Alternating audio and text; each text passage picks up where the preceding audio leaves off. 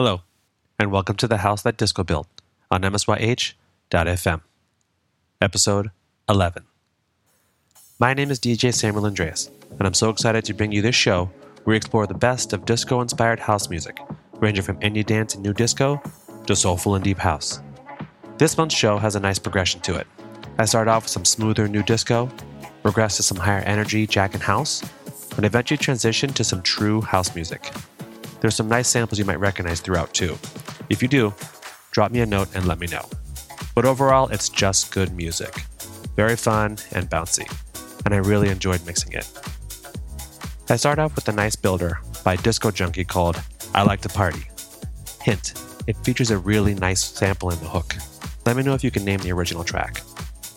From there, I play a few more new disco tracks before starting to build the energy with a nice one by Hot Mood called What We're Doing. After that, I play a series of fun Jackin' House bangers all in a row. There's a track by Junior Sanchez called The Shot, another by Fierce City called Midnight Noise, and a track by Red Met called Jackin' Trumpet. You better believe I was playing the air trumpet, the air sax, and air keys. Air everything. For those of you who watch my House That Disco Built live streams with Arbinos on the second and fourth Thursdays at 7, know I just can't help it with the air instruments. After the Jackin' House, I ease it back with some nice housey tracks by Brother in Arts, Mark Lower, Tommy Glasses, Solista, and of course, Louie Vega. Because any House That Disco Built show would be incomplete without paying homage to Mr. Vega. I bring it to a nice close with a track by Sandy Rivera called Rewinding, the chocolate mashup mix. And I end it with a dreamy track by Babbert called Better Love. I think you'll really enjoy it. So without further ado, thank you so much for listening and enjoy the show. MSYH